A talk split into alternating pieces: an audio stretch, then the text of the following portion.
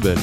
תמיר נווה ואורי גורן מנסים להסביר לכם ולנו מונחים ב machine learning ו-AI. היי תמיר. היי אורי, מה, מה קורה? מה, על מה אנחנו מדברים היום? אז יצאנו לדבר המון על אה, reinforcement learning, והיום אנחנו נלך למשהו קצת יותר אה, במגרש שלי, נדבר על אה, גרסה מנוונת של reinforcement learning בשם multi-armed bandits, ולשם כך הבאנו לפה בנדיט גדול, את דניאל חן מפייבר. דניאל, בוא תציג את עצמך. היי דניאל. אהלן חבר'ה, נעים מאוד, כיף להיות כאן. אני דניאל חן, senior data scientist בפייבר, וכן, היום ככה נדבר על הנושא הזה ואיך הוא ככה בא לידי ביטוי גם בעולם שלנו, אבל גם בכלל. דניאל, תודה שהגעת אלינו. אז באת לדבר איתנו על multi-armed bandit, אז בוא תספר לנו מה זה. בסוף זה משפחה של מודלים שהם ככה באמת מבוססים למידת מכונה, כאשר העיקרון המנחה שלהם הוא שיש איזשהו שחקן אה, שצריך לבחור אה, מגוון פעולות כדי למקסם איזשהו פרס בו הוא מעוניין. בואו ניקח דוגמה מהחיים, בעיית הקזינו. דמיינו שאנחנו נכנסים לקזינו, מולנו ניצבות אוסף של מגוון מכונות מזל, כל מכונת, מכונת מזל כזו אגב היא מה שנקרא one arm bandit, כן? אה, כל מכונה אחת היא זרוע לכשעצמה או arm לכשעצמה, ואנחנו צריכים לבחור את המכונה או סט המכונות שמקסמו לנו כמובן את ה-reward, את ה-payment שנקבל, אה, כמה מטבעות נפלו לנו, עבור העובדה ששיחקנו בהן. כל זה, המקסום הזה הוא תוך כדי ההפסד המינימלי נקרא לזה, של אה, כסף שנשקיע או השקעה מינימלית עבור המשחק. יש כמה מושגים וככה אה, מושגי יסוד ששווה להכיר, הראשון שנדבר עליו נקרא exploration versus exploitation, וזו איזושהי דילמה. אה, כאשר ב-exploration versus exploitation, אז אם אנחנו שוב הולכים על דוגמה הזו על בעיית הקזינו, ב-exploration אנחנו נרצה לנסות מגוון מכונות, גם כאלה שאנחנו מכירים, גם כאלה שלא, אה, כאשר המטרה העיקרית היא למקסם לנו כמובן את ה-reward. ב-exploitation, מהצד השני, אנחנו נרצה לנצל את המידע שאנחנו כבר יודעים, ולשחק רק על מכונות שאנחנו יודעים שהן טובות עבורנו, שהן ממקסמות לנו באמת בצורה אה, טובה את הריוורד שלנו. אז זה ככה איזושהי דילמה. זו דילמה מהחיים, אם ללכת עכשיו אה, לאוניברסיטה או לאכול גלידה על חוף הים. לגמרי, לגמרי, ממש, אה, זה די, אה, אפשר להקביל את זה להרבה דברים בחיים האמת. אה, וכן, זה באמת דילמה שהרבה אלגוריתמים, ואנחנו נרחיב ומדברים, אה, מתעסקים בה. אה, הדבר השני זה זרוע או ארם, שזה בתכלס המכונה, או אחת מיני המכונות שדיברנו עליהן קודם. המושג השלישי שווה להכיר זה אותו reward. אז כאן בבעיית הקזינו אנחנו מדברים על כמה מטבעות נפלו, אבל ברור שאנחנו מתכוונים לריוורדים בחיים האמיתיים, ריוורדים קצת אחרים, אבל זו הקבלה מספיק טובה. ועוד מושג אה, ששווה להכיר, יש גם context. אוקיי, okay, אז, אז מה, מה, מה זה בעצם context ואיך אה, context נכנס, נכנס לתוך כל ה... האנלוגיה הזו של קזינו, אם, אה, אם בכלל? בטח, אז אה, בואו נתחיל ככה מההמשגה הכללית, תחת multi-armed bandit יש אה, תת תחום שנקרא contextual bandit. בקצרה, אם ב multi-armed bandit רצינו לתת לסוכן או לשחקן שלנו את התוצאה הכי טובה, עכשיו אנחנו נרצה שאותו סוכן יבחר בתוצאה הכי טובה, אבל בהינתן איזשהו context או state, כלומר בהינתן מה שקורה בעולם של אותו שחקן. אם נדבר רגע על עולם בעיית הקזינו, דוגמת הקזינו מקודם, אז אה, היינו אומרים שאוקיי, אנחנו יודעים שהשחקן הזה מגיע מפלורידה, הוא בין גילאים 40 עד 50, זאת אומרת יש לנו איזה שהם פרטים עליו, זה איזשהו קונטקסט שאנחנו יודעים. מעניין, אז, אז, אז בעצם בעולם תוכן הזה הוא, הוא להבנתי הוא מקרה פרטי של reinforcement learning, אני, אני יותר בא מעולם ה-reinforcement learning, אז אני, אני, אני רגע אנסה לעשות תרגום בין המושגים, תגיד לי אם זה, אם זה הגיוני מה שאני אומר. אה, אתה עוד מעט תרחיב יותר, אתה מתעסק בעיקר בווב, נכון? במולטי ארם בנדיט לווב, לאתר שצריך להחליט איך ייראה, איזה צבע הכפתור למשל. אז uh, ב-reinforcement learning הסוכן זה נגיד הרובוט, אצלך הסוכן זה האתר, שצריך לקבל את ההחלטה איזה צבע לצבוע את הכפתור. אה, ב-reinforcement learning האקשן האפשרי של הרובוט זה אם לזוז ימינה, שמאלה, קדימה, אחורה, אצלך זה, שוב, זה, זה צבע כפתור, אמרתי בעצם. אה, או, או, או אם זה אקשן בדיד, או, או אקשן רציף, מה שנקרא, זה נגיד איזה, איזה מחיר להציע את המוצר הזה באתר. אה, וה context שהזכרת זה בעצם ה state, זה המידע שיש לסוכן על הסיטואציה, כן? במקרה של רובוט ב-reinforcement זה תמונת העולם נגיד, במקרה שלך זה מי ה user שנכנס לאתר, אה, אבל אה, להבנתי, ותגיד לי רק ככה בשביל הסדר במושגים, למה זה, למה זה מקרה פרטי, למה לא, לא מחברים ב-100% נקרא לזה בין העולמות, כי ב-reinforcement learning ההחלטה של, ה, של הסוכן על האקשן, כן, הרובוט החליט שהוא זז ימינה, היא תשפיע על ה state הבא, הוא זז ימינה, הוא יראה תמונת עולם אחרת, הוא זז שמאלה, יראה תמונת עולם אחרת. בעולם, ה, בעולם ה web או הבנדיטים ב web, אין השפעה, כן, נכון? האתר החליט לשים uh, כפתור ירוק כי הגיע user מפלורידה ובפלורידה נורא אוהבים ירוקים, אין לזה שום השלכה למי ה user הבא שייכנס לאתר, אם הוא יהיה מפלורידה או ממקום אחר. אז זה בעצם, ה, ה, אפשר להגיד אולי ההבדל בין העולם הכללי של reinforcement לבנדיט. תיארתי נכון את הדברים? כן, אני חושב שתיארת לגמרי נכון. עכשיו, אם נמשיך את הדוגמה השנייה של הכפתור אה, אדום וכפתור ירוק, אגב, אהבתי את האנלוגיה שבפלורידה אוהבים ירוקים. נראה לי שגם זה, זה החקיקה בארצות הברית עכשיו, נכון? משהו כזה. אה, קיצור, אז איפה נכנס ה context? זה בעצם כל הפיצ'רים של ה user, נכון? אם אני שם את זה במונחי Machine Learning. כן, אז בואו באמת אני אחדד גם, אה, ניקח את מה ששניכם אמרתם וככה נעשה איזשהו אה, חידוד. אז בואו נחשוב שאנחנו מפתחים באמת איזשהו אתר נניח e-commerce כזה או אחר, וחושבים על האם לשים את כפתור רכישה, אותו buy אה, או purchase here, בצבע כחול, אדום, כתום או ירוק, כן, סך הכל אה, ארבע גרסאות לאתר שלנו. אה, data קונטקסטואלי באמת יכול לבוא לידי ביטוי כמו באמצעות מידע על משתמשים באתר או מה שנקרא meta data על יוזרים, נניח כן מאיפה הוא מגיע, איזה טווח הגילאים שלו, מין המשתמש וכולי וכולי.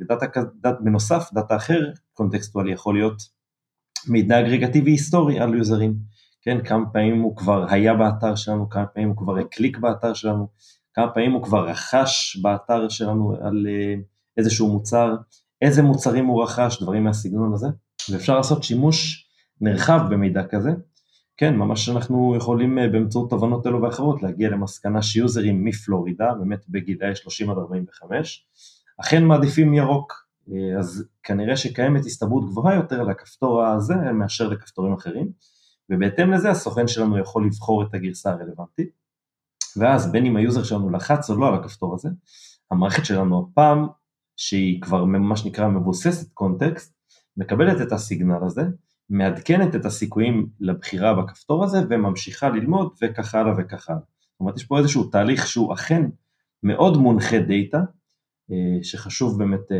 להבין אותו כי הוא, העובדה שיש כאן קונטקסט היא עוזרת מאוד לתהליך הלמידה. יש אה, עוד דוגמאות חוץ מאשר כפתור אדום, כפתור ירוק? כן, אז האמת שכן, אפשר להקביל את זה גם לעולמות של מערכות המלצה, כן, למשל היינו רוצים להמליץ על אייטם A לעומת אייטם B בהינתן איזשהו קונטקסט או איזשהו בעצם אוסף של בנדיטים. כמובן אפשר לקחת את זה גם לתחומים של A-B testing, כן, הדוגמה של הכפתור האדום ירוק וכולי, מאוד מקבילה לעולם של A-B testing, וגם לעולמות של תמחור דינמי, מה שנקרא Dynamic Pricing, בעולמות של RTB, real time bidding. זה, זה אני אשמח אם תרחיב קצת, מה, מה זה אומר real time bidding בעצם? מה, מה, מה זה העולם הזה קצת ו, ולמה multi-armed bandit פותר את זה, יכול, יכול לפתור את זה? למה זאת הבעיה שם בעצם? בטח, בטח. אז אה, בואו רגע נדבר, ננסה רגע זום אאוט, אה, נדבר על real time bidding באופן כללי. real time bidding בכל פעם שאתה, תמיר, נכנס אה, לאיזושהי אפליקציה, לאיזשהו אתר, יש ממש מכרז שמתנהל מאחורי הקלעים, מי יציג לך מודעה ואיזו מודעה בעצם, איזה מוצר או שירות הולכים להציג לך כתמיר.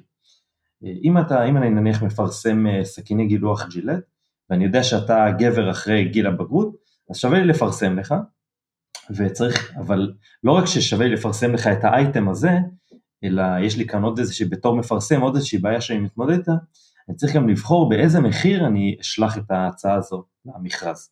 אתה אומר, בזמן אמת, הבאנר הזה שקופץ לי, שמציע לי לקנות את ג'ילט, גם מתעדכן שם המחיר, ככה רק הוא יודע מי אני. לגמרי, לגמרי, זאת אומרת, מאחורי הקלעים ממש יש מכרז, אה, אני יכול לספר לך סתם ככה דוגמה אצלנו, יום, ביום נתון אנחנו מדברים על באזור ה-50 מיליארד מכרזים כאלה שקורים רק במערכת שלנו, כמובן שבעולם כולו, זאת אומרת במערכות נוספות המספר הזה אף גדל, אה, באמת עולם של ביג דאטה לחלוטין. וזה מושפע מהקונטקסט שהזכרת מקודם, שזה מי אני, זה שנכנס לאתר, וגם מעוד מאפיינים כלליים, לא יודע, תקופה בשנה, דברים, לא יודע, מה עוד זה יכול להיות?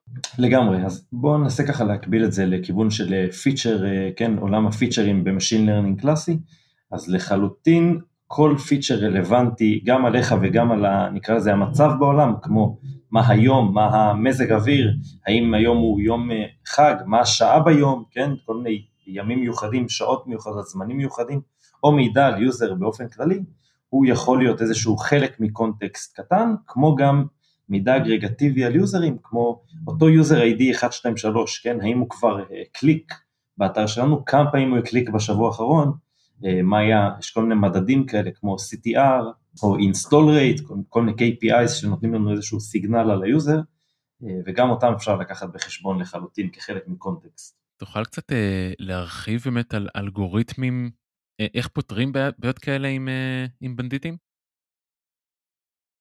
בטח, בכיף. אז אה, קודם כל דבר שחשוב אה, להגיד, בעולם הזה אנחנו לא, זה לא עולם Machine Learning קלאסי, כן, אה, בו אנחנו קודם אה, מתאמנים במעבדה נקייה ואז אנחנו עוברים הלאה, אלא כאן אנחנו ממש באופן מיידי צריכים לשרת יוזרים, אנחנו כבר מראש מעלים, נקרא לזה מודל עם אוסף של ARMS, כן, אותן מכונות או אופציות לפעולה, כן, אותו כפתור אדום, כחול, ירוק וכולי, ועליו אנחנו תוך כדי תנועה לומדים, זאת אומרת אין פה תהליך למידה נקי. כן, אתה אומר אין פה איזה train test, יש פה כזה train test ביחד ongoing כזה מ-day one מה שנקרא. בדיוק, בדיוק, זה ממש ככה, כן. אז באמת יש אה, ככה כמה אלגוריתמים שבאים לתקוף את הבעיה הזו, הבעיה העיקרית שדיברנו עליה קודם, בעיית ה-exploration exploitation. האלגוריתם הראשון נקרא אפסילון גרידי, כן, בגדול האלגוריתם עובד בצורה הבאה. אנחנו נגדיר איזשהו אחוז קטן אפסילון, וברוב המצבים, מה שנקרא 1 פחות אותו אפסילון, כן, נניח 1 פחות אה, אחוז אחד, כלומר 99% מהמקרים, אנחנו נבחר במכונה או בפעולה או בארם הכי טוב לנו. בחלק הנוסף, באותו 1 אחוז או אפסילון אחוז מהמצבים, אנחנו ננסה מכונות חדשות או פעולות חדשות באופן רנדומלי לחלוטין, ללא מידע. זאת אומרת, אם היינו מדברים על עולם דטרמיניסטי, שתמיד תמיד תמיד יוזרים מפלורידה אוהבים ירוק ותמיד תמיד תמיד יוזרים מניו יורק אוהבים אדום, רק נשארנו לדגום אחד מכל אחד ואז לדבוק במה שעובד.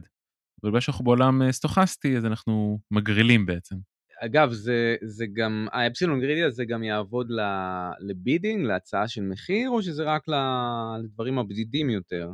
אז אה, אפשר לקחת את זה גם לכיוון אה, הצעה של, באמת לכיוון מחירים, כן, אחד באמת ה use cases הרלוונטיים שאנחנו ערכנו אצלנו, זה באמת להתייחס לבעיית המחיר, באמת איזה מחיר לשים על אה, מודעה ל user בהינתן כל ה context שלו, בהינתן הפרטים.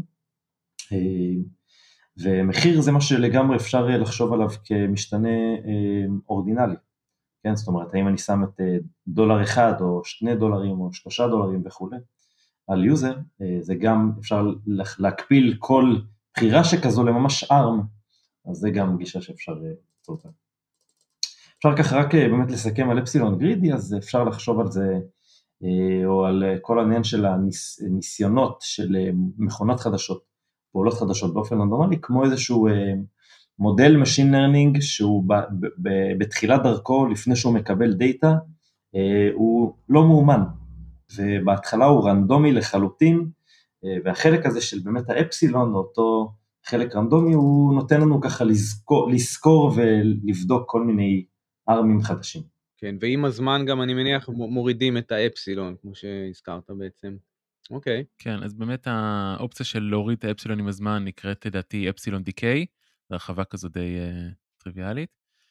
יש עוד גישה שהיא לדעתי, היא מאוד פופולרית בספרות, לדעתי טיפה פחות בחיים אמיתיים, נקראת אופטימיזם uh, in face of uncertainty, כאשר הרעיון שם הוא די אופטימי, אם להגיד את האמת, והרעיון הולך ככה, אם יש לי כמה זרועות, אני אדבוק שנייה בדוגמה של uh, כפתור אדום, כפתור כחול, ולכל, כבר הגענו למסקנה שכל זרוע היא התפלגות, נכון? אז נגיד שיש לי זרוע אחת, אה, כפתור אדום, שבדרך כלל ה-reward שמה הוא דולר, תוחלת דולר, אבל עם סטיית תקן די מטורפת של 3 דולר.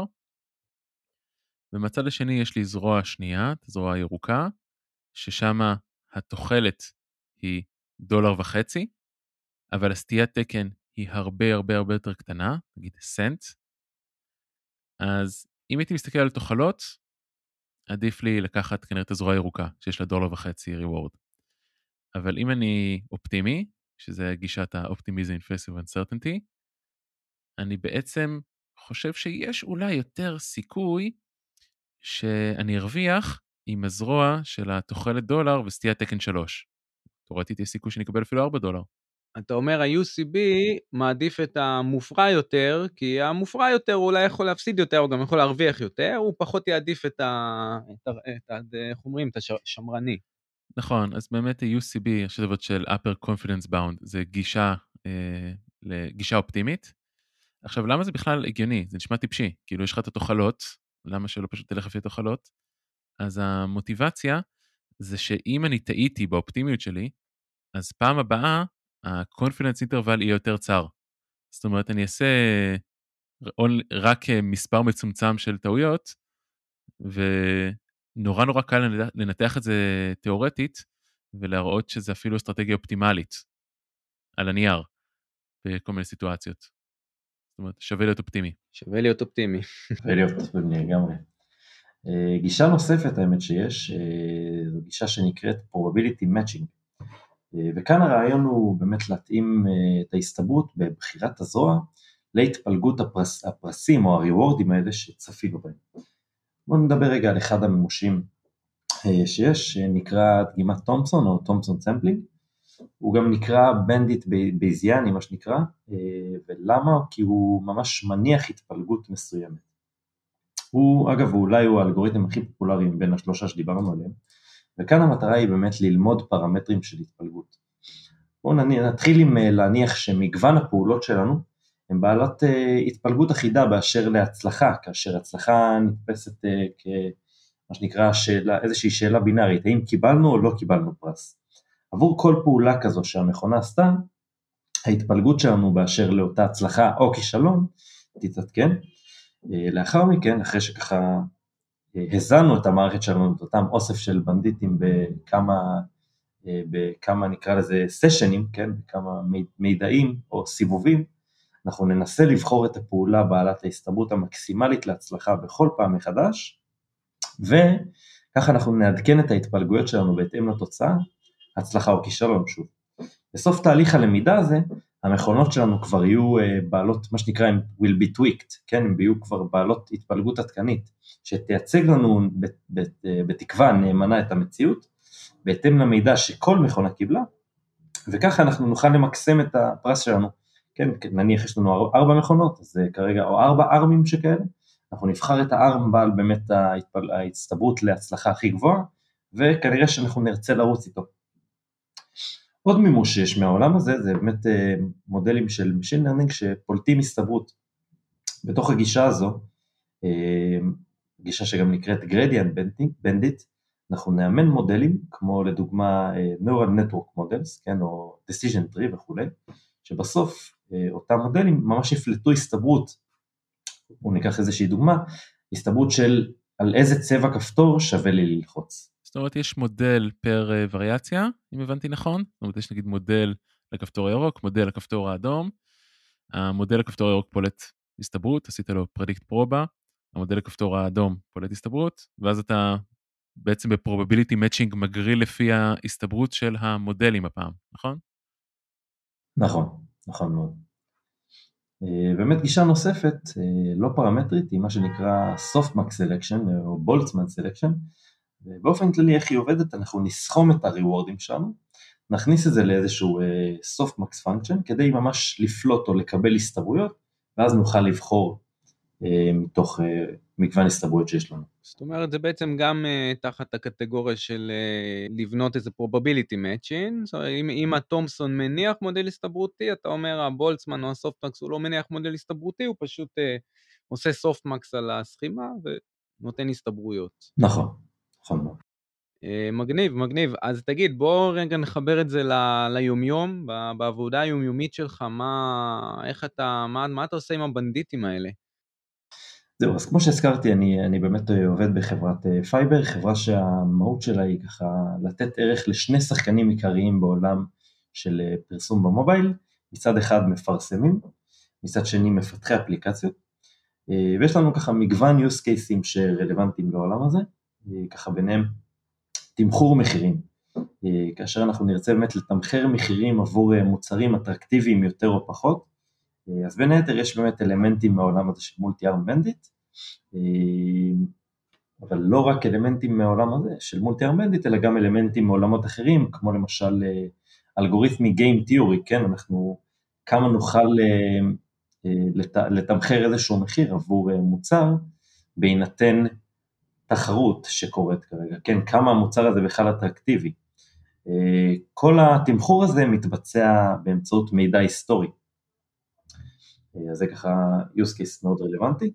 פרט לכך use case אחר, אז באמת יש לנו התאמת מודעות אה, ספציפיות ליוזרים ספציפיים. מה הכוונה? אז כמו שבאמת הזכרנו את הדוגמה הקלאסית של גבר ש... מחפש אה, באמת תכשירי גילוח ומקבל פתאום מודעה של אה, ג'ילט, כי הוא כבר אחרי גיל ההתבגרות ויש לנו איזשהו קונטקסט עליו, אז באמת בדגש על קונטקסט. אה, ודוגמה אחרת זה באמת בנדיטים קונטקסטואליים על גרסאות UI שונות, כמו דוגמת הכפתור שהזכרנו מקודם, גם זה בא אצלנו לידי, לידי ביטוי במוצרים אחרים. ואם אני רוצה מחר לממש בנדיטים אצלי במערכת, אה, לאיזה ספרייה אני עושה pip install בעצם? אה, כן, אז באמת יש ככה מגוון ספריות קוד רלוונטיות, אה, אז תכלס לא באמת צריך להמציא את הגלגל. יש ספרייה אחת שככה נראתה לנו מאוד בשלה בזמנו, חוקר בשם דוד קורטס, אפשר למצוא אותה, אני אוסיף אותה באמת באחד הלינקים שנצרף לשיחה. פרט לכך, האמת שלא מזמן ערכתי איזשהו meetup בנושא, בו באמת הייתה הצגה של הבעיות וההתמודדויות שלנו איתם, עם באמת עם אה, כל העולם הזה של מוטי ארמנית, אפשר גם, גם אותו אני אצרף אה, לשיחה. דניאל, אה, המון תודה, אני חייב להגיד שאני, היה לי מאוד מעניין, כי אני כאילו מכיר את הדברים, אבל מכיר מזווית אחרת לגמרי, מה-reinforcement learning, ופתאום באמת עזרת לי להיחשף פה לעולם תוכן אחר ש... שנתקל באותה בעיה בצורה קצת אחרת, אז, אז המון תודה, היה לי מאוד מעניין. על הכיפאק, תודה רבה לכם. תודה דניאל, ותודה רבה למאזיננו, ותישארו אופטימיים.